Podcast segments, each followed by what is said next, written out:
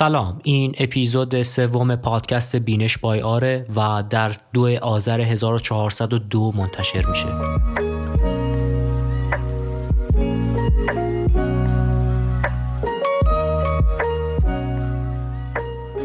در بینش بای آر من علی رضا سعی می‌کنم در مورد موضوعاتی که به نظرم جذاب می‌رسند حرف بزنم. اگه ما رو میشنوید حتما به دوستانتون هم معرفی کنید.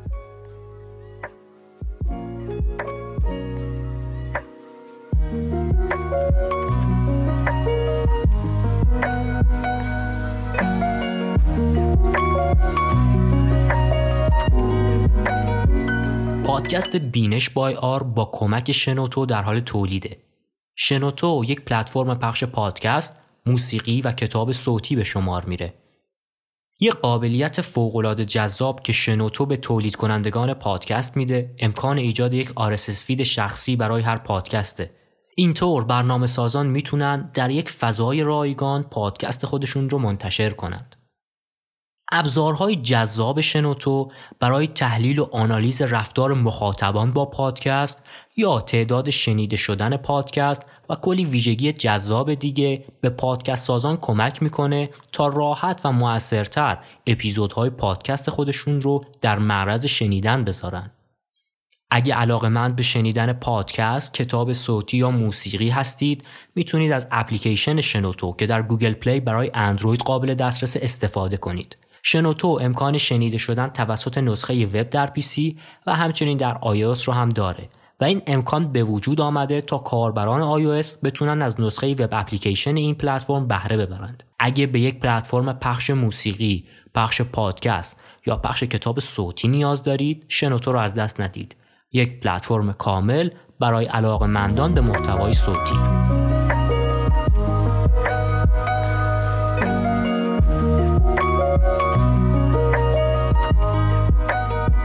اپیزود سوم مانیفستی برای اندیشه آهسته.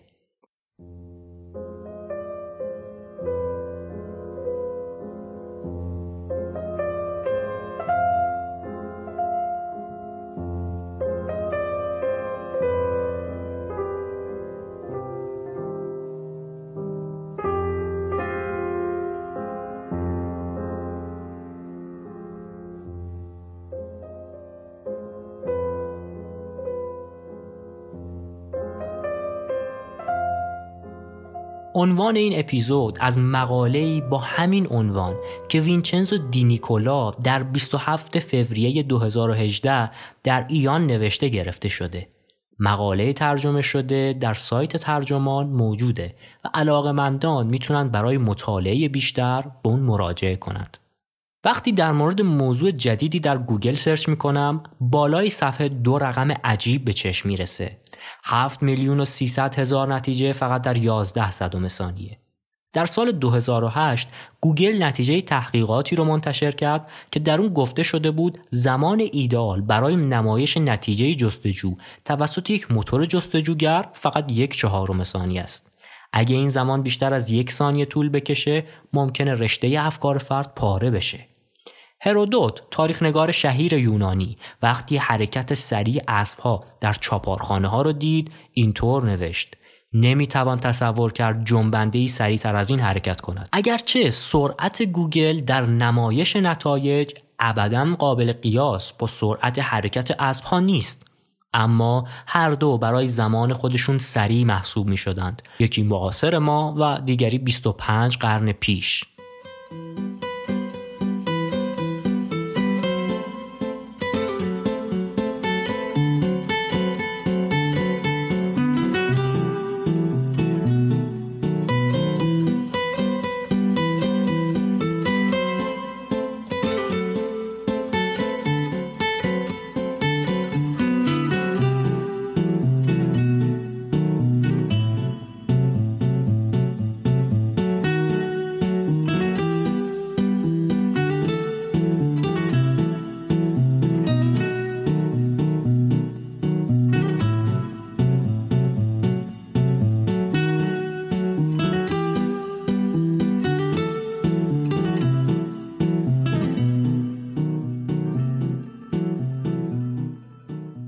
سرعت زندگی هر لحظه بالاتر رفته و مسئله دیگه طوریه که ما قشنگ حس می‌کنیم. ابزارها در هر لحظه برای ما سریعتر شدن و کاربردشون هم آسونتر. از اولین واکمن سونی که داشتم تا اولین گوشی سونی اریکسون که همون قابلیت ها رو سریعتر و راحتتر در اختیارم میگذاشت برای من فقط دو سه سال طول کشید.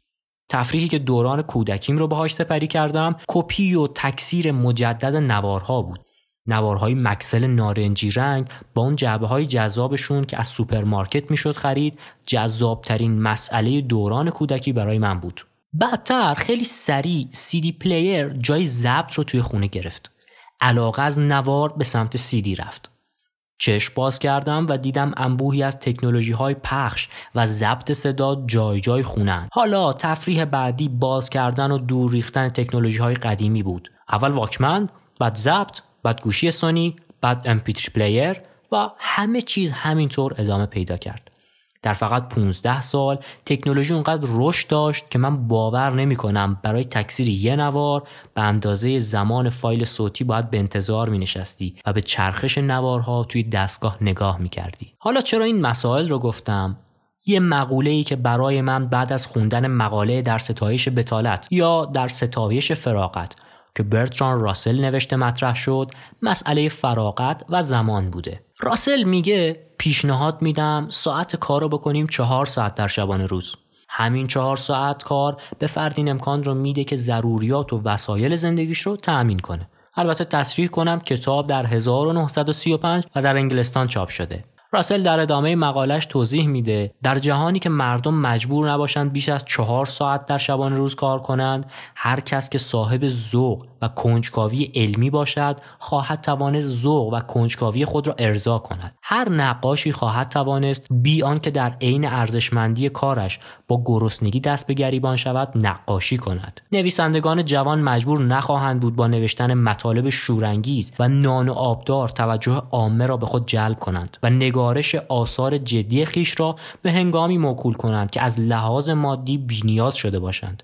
و وقتی بدین کار پردازند که یا ذوق یا توانایی انجام آن کار را از دست دادند. معلمان ناچار نخواهند بود با بیمیلی و ناراحتی با بکار بردن شیوه های مبتزل و پیش پا افتاده چیزهایی را تعلیم دهند که خود در جوانی آموختند و در خلال این سالها نادرست بودنشان به اثبات رسیده است. راسل می گفت روش جدید تولید هم ایمنی و هم امنیت رو برای همه فراهم کرد.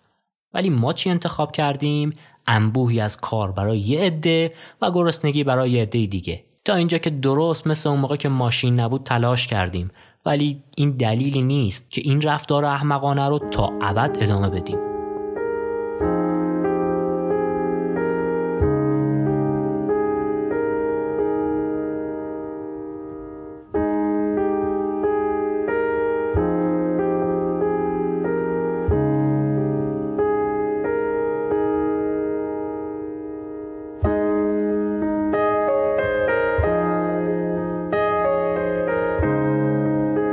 در 1986 آمدن توی مشهورترین میدان شهر روم یه رستوران مکدونالد رو اندازی کردند. مکدونالد بزرگترین رستوران فسفودی دنیاست که توی بیش از 100 کشور شعبه داره. آمدن فسفود ارزان آمریکایی به شهر روم حساسیت برانگیز بود. کارلو پترینی روزنامه نگار با خودش گفت نه یه جای کار میلنگه. اون سرمنشه یک جنبش شد و چندین کتاب نوشت جنبش غذای آهسته. فود در برابر اسلو فود قرار گرفت. جنبش غذای آهسته به حمایت از غذاهای محلی و سنتی می پرداخت پترینی می گفت توی خوردن غذاهایی که مزه اصیل ایتالیایی دارند یه لذتی هست که نگو نپرس. اسلو فود زیر مجموعی از کلی بزرگتر تحت عنوان جنبش آهسته است. یک فرهنگ جدید که فیلسوف گادرن فلوستد نروژی در موردش میگه تنها چیزی که میشه بهش یقین داشت اینه که همه چیز تغییر می‌کنه و سرعت تغییرات هم بالاتر میره. اگه می‌خواید در بازی باقی بمونید بهتر سرعت رو هم افزایش بدید. این پیامیه که از زندگی امروز میشه برداشت کرد. با این حال بد نیست که به انسانها یادآوری کنیم نیازهای اساسی ما هیچ وقت تغییر نمی کنند. نیاز به دیده شدن، نیاز به نزدیکی و مراقبت و اندک نیاز به محبت. اینا فقط از طریق آهسته رفتار کردن با انسان هاست که به دست میان اگرچه جنبش خیلی محافظ کارانه به نظر می‌رسه ولی ما رو تشویق می‌کنه تا فرهنگ های محلی رو جدی بشماریم. نیل پستمن تاریخ فرهنگ رو به سه دسته تقسیم کرد. فرهنگ ابزار، فرهنگ تکنوکراسی و فرهنگ تکنوپولی. در فرهنگ ابزار فناوری به عنوان ابزاری برای بهبود زندگی و رفاه انسانها تلقی میشه و هدف اصلی استفاده از تکنولوژی خدمت به اهداف انسانی و اجتماعی قلمداد میشه. جوامعی که دارای فرهنگ ابزارن می‌تونن ابزارهای زیاد و متنوعی رو دارا باشند. اما تعالیم مذهبی و جهانبینی دینی به عنوان ایدئولوژی هدایت کننده و کنترل کننده ای که کاربرد ابزارالات و کم و کیف استفاده از اونها رو تعیین می‌کنه به کار میره. این فرهنگ وحدت خودش رو از مبانی متافیزیکی گرفته.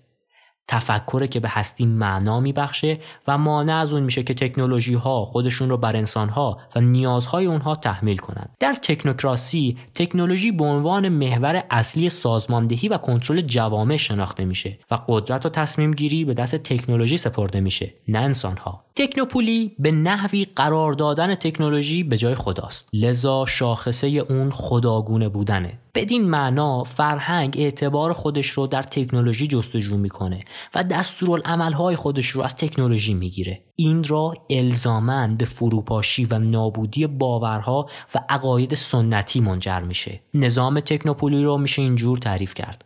نظامی که توی اون جامعه انسانی سیستم ایمنی و قدرت دفاعی خودش رو در برابر تهاجم سیل اطلاعات از دست داده. حالا که جامعه به سمت تکنوپولی در حرکته باید به حفظ زرباهنگ های آهسته تر و متناسب تر با زندگی احتمام ورزید. اینطور جنبش آهسته بیش از اینکه محافظه کارانه باشه محافظت کننده است.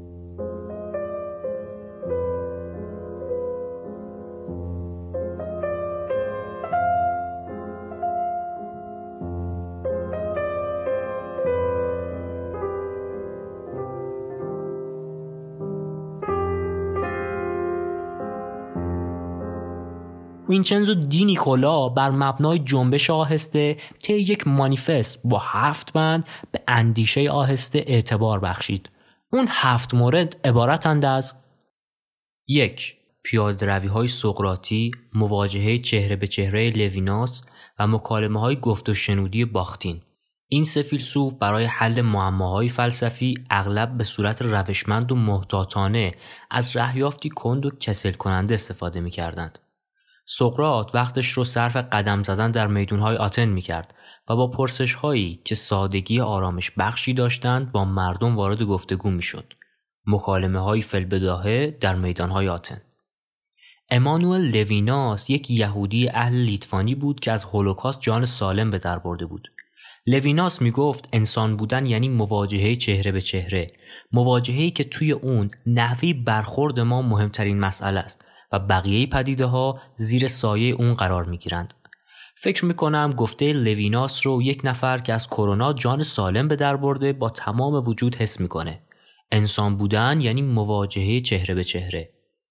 میخائیل باختین روس ادبیات رو به عنوان گفت و شنود یا مواجه های ارتباطی می‌تونست. حتی وقتی با خودمون حرف می‌زنیم یا تکگوی های درونی رو بازگو می‌کنیم یه شخص زمینی دیگه وجود داره که گوش میده و از گوینده سوال می‌پرسه. باختین، لویناس و ارسطو اندیشیدن رو فعالیتی ارتباطی می‌دونستند که با قدم زدن در میدانهای شهر و در گفتگوهای چهره به چهره از سرعت اون کاسته میشه. دو اندیشه آهسته زمان و مکان خودش رو خلق می‌کنه. اندیشه آهسته بدون مرزه اندیشه آهسته فراتر از مرزهای جغرافیایی عمل می‌کنه. اون رو نمیشه به صورت زمانی تعریف کرد. اندیشه آهسته معاصر یا مدرن نیست. اون به محدودیت های زمانی سی ثانیه‌ای در برش های رسانه‌ای و چرخه های 24 ساعته اخبار تن نمیده. از نظر زمانی نامتقارنه یعنی ترتیب زمانی نداره بلکه با منطق آهسته اندیشه تنظیم میشه. در تفسیر تلمودی یهودیان از متون مقدس یه اصطلاح وجود داره به نام پیلپول که به معنای یک روش پرسش و پاسخه که توی اون ممکنه یک پاسخ اخلاقی در بابل باستان به یک پرسش اخلاقی در آندولس زمان مسلمانان داده بشه.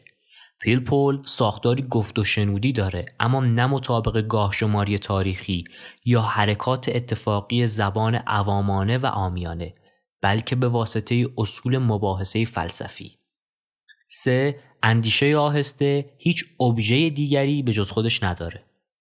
اندیشه آهسته تقلیدی از نوعی نگاه به زندگیه.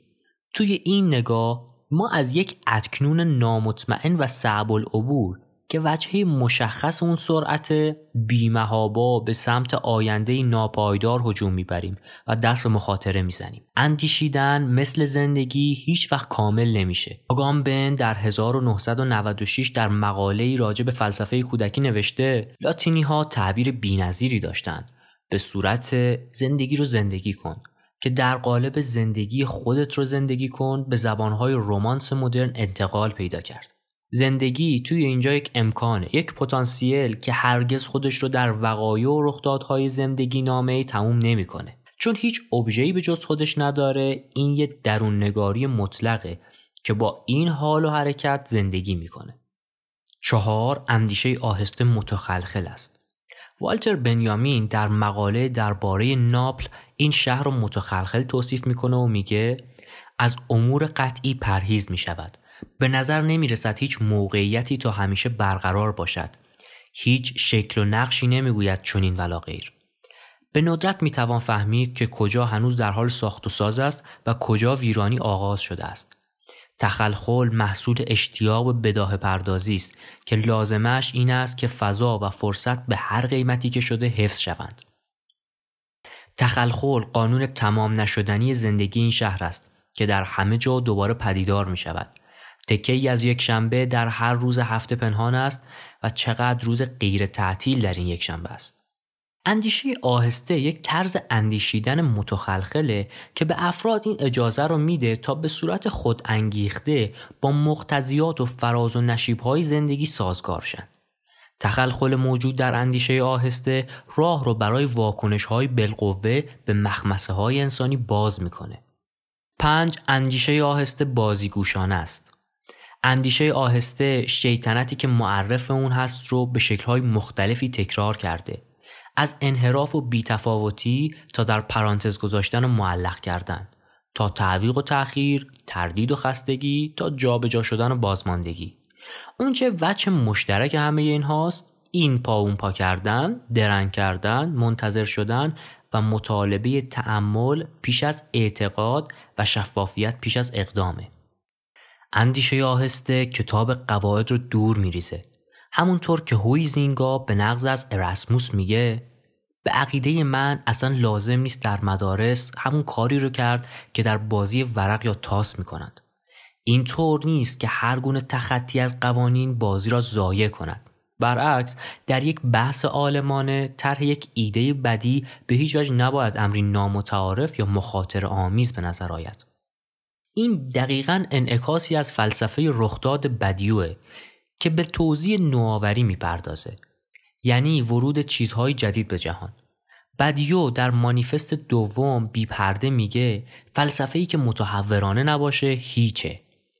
اندیشه آهسته در تحور بازیگوشانه خودش محدودیتی نداره. نه زمان و نه سنت نمی‌تونن به اون افسار بزنن. بازی یا نرمش اندیشه آهسته نه تنها به این معناست که قواعد می‌تونن شکسته بشن بلکه گسه هست در اندیشه رو هم امکان پذیر می‌کنه. همونطور که بازی به کودک کمک می‌کنه که به درک از خودش برسه از نظر هویزینگا فرد از طریق استفاده از نقاب یا وسایل دیگه اجتماعی مخصوص به خودش جدا از جهان همگان خلق می‌کنه. توی بازی چیزی نقابدار و پوشیده وجود داره که نه روشنه و نه بدیهی.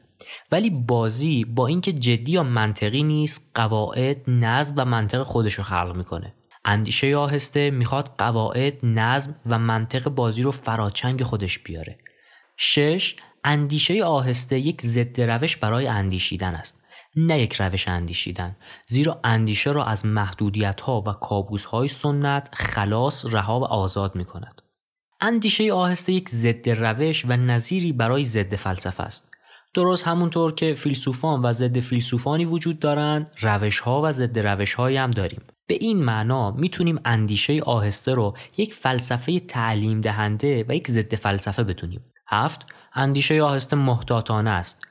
ویتگنشتاین تو یک درس فلسفی شگفتانگیز که به نوعی مثل یک لطیفه است فیلسوفان رو از این حیث که اندیشهاشون رو شتاب میدن سرزنش می‌کنه. پرسش فلان فیلسوف چه نظری درباره بهمان فیلسوف داره؟ پاسخ عجله نکن وقت هست ایراد اساسی سقرات به سوفیست های چرب زبان آتن همین بود سوفیست ها به آتنی ها توی فن خطابه یاد می‌دادند چطور از خودشون به شکلی تاثیرگذار دفاع کنند ولی سقرات محتاطانه و آهسته سخن می‌گفت. حتی با تردید و در کوتاه مدت نتونست از خودش در برابر اتهام فاسد کردن جوانان آتن دفاع کنه. ولی تاریخ قضاوت خودش رو درباره اون اتهاما کرده.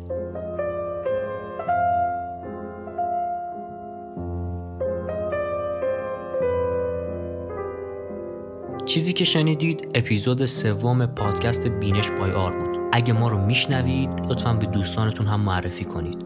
و اگه طرفدار محتواهای اینچنینی هستید لطفا از ما در صفحه هامی باش حمایت کنید.